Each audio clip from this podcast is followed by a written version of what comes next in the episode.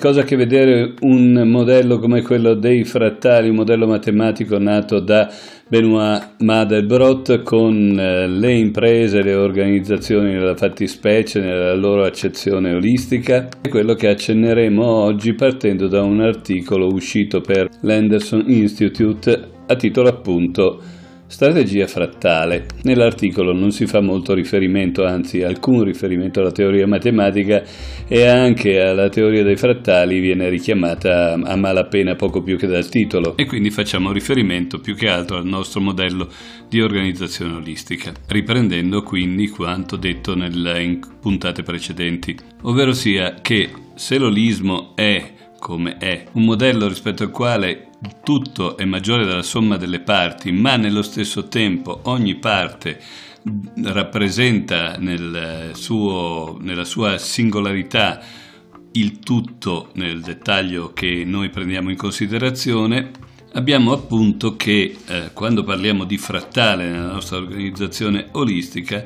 facciamo riferimento alla possibilità di intervenire su un dettaglio per modificare l'insieme. Detto in altri termini, il cambiamento apportato in una parte dell'organizzazione, o meglio ancora, a livello di un soggetto dell'organizzazione, influisce sempre nel complesso dell'organizzazione e quindi complessivamente può essere addirittura un momento di complicazione a prendere in esame l'insieme del disegno organizzativo e invece eh, intervenire con un intervento locale può avere un'influenza anche se non percepita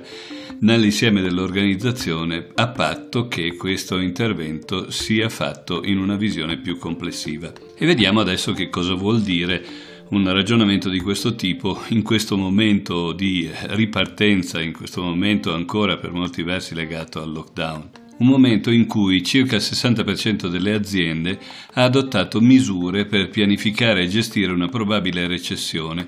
ad esempio l'attuazione di misure di controllo dei costi e la revisione dei piani di investimento di capitale. Al contrario, solo il 40% delle aziende ha adottato misure per prepararsi ad un potenziale rimbalzo della domanda e pochissimi hanno iniziato a reinventare l'attività per un mondo caratterizzato dal post-Covid. In quest'ultima accezione del nostro ragionamento ci rendiamo conto che la sfida più generale che i leader aziendali devono affrontare sempre di più è la necessità di pensare e operare contemporaneamente su più scale temporali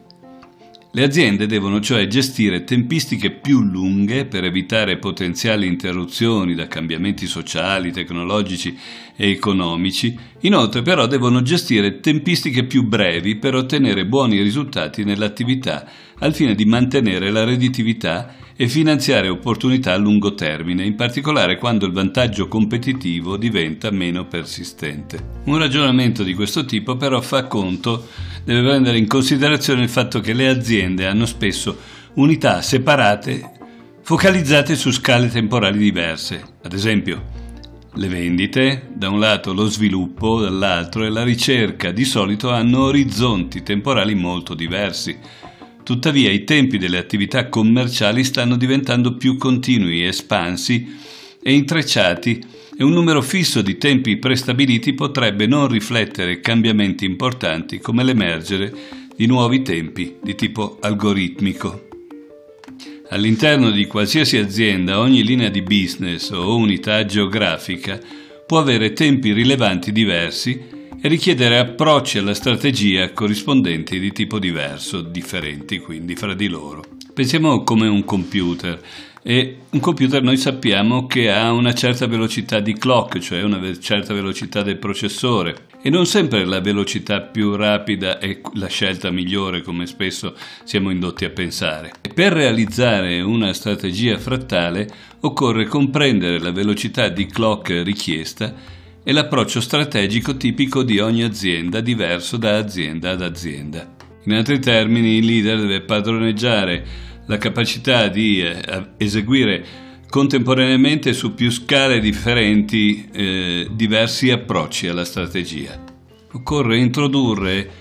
una forte eh, immaginazione organizzativa che offre il potere di concepire e modellare il mercato a proprio vantaggio. Ma per fare questo la logica e il mindset dell'azienda tradizionale non è in grado di supportare appunto una transizione di questo genere. In primo luogo perché la strategia top-down tradizionale non è realizzabile su, stra- su scale algoritmiche.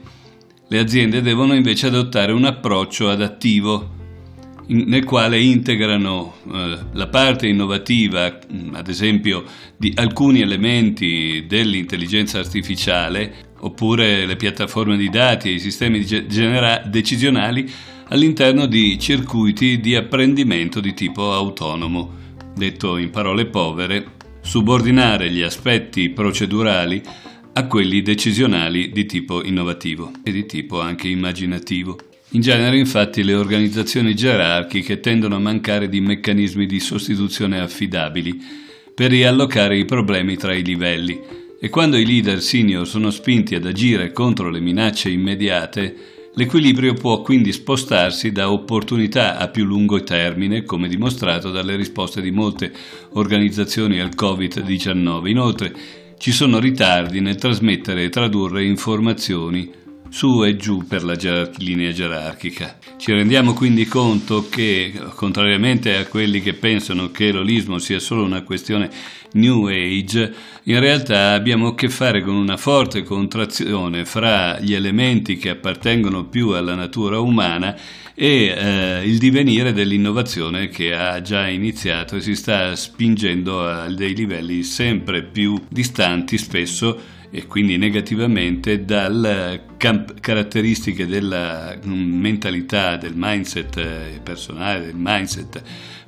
umano eh, che ha al proprio interno degli elementi fondamentali come quello dell'immaginazione quello della creatività e soprattutto dell'imprevedibilità della risposta. Purtroppo spesso non si comprende quanta maggiore è l'innovazione che andiamo a perdere, a perdere sottraendola alle potenzialità umane per ridurla a quelle delle procedure. Sta di fatto che questa situazione post-Covid è effettivamente un punto di catastrofe inteso nel senso di René Tom, ovvero sia un momento in cui o eh, ci rinnoviamo oppure definitivamente andiamo verso una recessione innanzitutto di genere prima ancora che aziendale. Ma per tornare alle nostre scelte aziendali, il tema centrale, oggi come oggi, è quello del bilanciamento dello sfruttamento a breve termine e dell'esplorazione a lungo termine, una sfida aziendale perenne, resa più critica dall'emergere della convergenza dei nuovi tempi.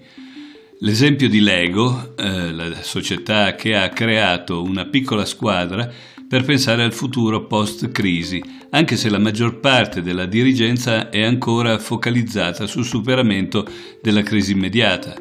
Potendo variare la velocità di clock di ciascuna parte del business e pensare su più scale temporali contemporaneamente, i leader possono migliorare le loro probabilità di riuscire in questa crisi e anche in quella successiva. Possiamo in altri termini prendere esempio più che dai modelli della microeconomia, dell'informatica e più in generale del mondo procedurale da quelli biologici piuttosto, sistemi che si sono evoluti per sopravvivere a sfide sia a breve che a lungo termine e i loro comportamenti illustrano alcuni principi chiave di una strategia a più tempi. Da un lato l'ottimizzazione per più scale temporali, che caratterizza il mondo animale, e poi l'abbinamento di meccanismi di risposta ai tempi e l'applicazione di diversi tipi di strategie per ambienti diversi. In definitiva, se paragoniamo appunto la capacità adattiva degli organismi, dei sistemi viventi, a quelli dei sistemi organizzativi aziendali, di impresa o delle istituzioni, ci rendiamo conto di come sia più efficiente la natura del rispetto ai meccanismi che abbiamo creato artificialmente. Di fatto l'articolo non eh, oltre a mostrare appunto queste differenze e soprattutto queste necessità appunto di operare con dei tempi e delle velocità diverse a seconda di quello che si ha a che fare, ma spesso in maniera contemporanea e quindi senza la possibilità di vederle in successione, ora faccio una cosa veloce e ora penso ai tempi lunghi, ma